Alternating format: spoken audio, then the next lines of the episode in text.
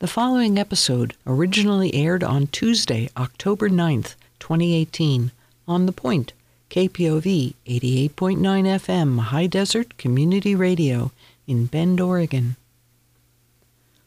Rain gardens are a great way to add beautiful landscaping to your yard and protect our urban storm water system and streams. A rain garden is a sunken landscaped area in the yard that captures runoff from a roof, driveway, or other watertight surface. The rain garden allows water to soak into the ground. Why are rain gardens so important? When the Pacific Northwest was covered with forests, rainfall slowly dripped through the branches and vegetation, seeped through duff, and sank into underground aquifers and flowed slowly into nearby streams. But now, rainfall that lands on hard surfaces drains to streams or other local waterways via the stormwater system. Water that once took days, weeks, or months to reach a stream now gets there in a matter of minutes. The result? Too much water all at once. As a large pulse of fast moving water flows down the stream system, it scours and erodes the stream bed, moving gravel downstream and degrading fish habitat.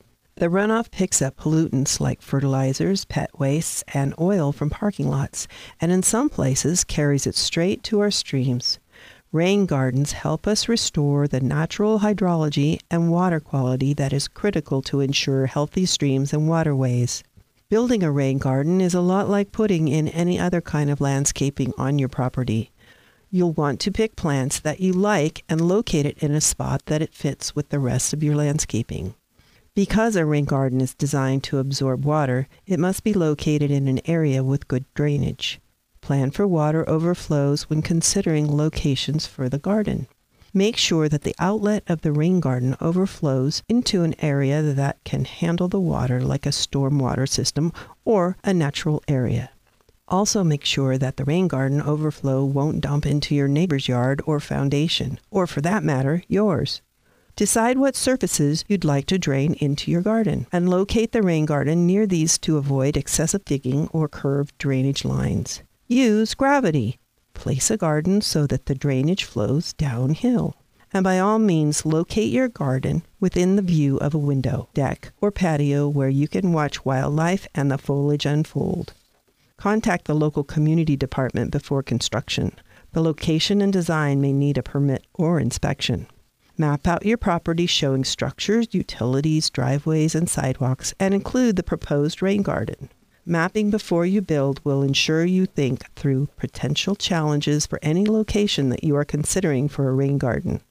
In a rain garden, the plants and soil work together. The plant roots and soil organisms build soil structure, creating channels and pores to soak up and filter water and allow nutrients and oxygen to flow in to support an abundance of life.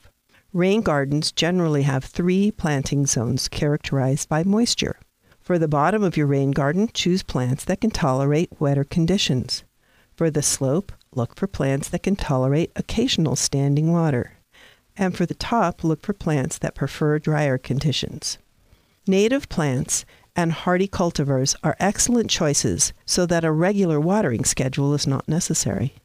Plants should be selected according to how much sun your rain garden will receive. Rain gardens, just like any garden area, need maintenance to perform well and look good. Mulching, watering, fertilizing, weeding, and pruning a well designed rain garden is a must to keep your rain garden gorgeous for many years to come. Look for more information on rain gardens and other gardening topics on our website at gocomga.com and click the KPOV tab on the orange bar. Thanks for listening to Gardening Get Good at It on KPOV The Point.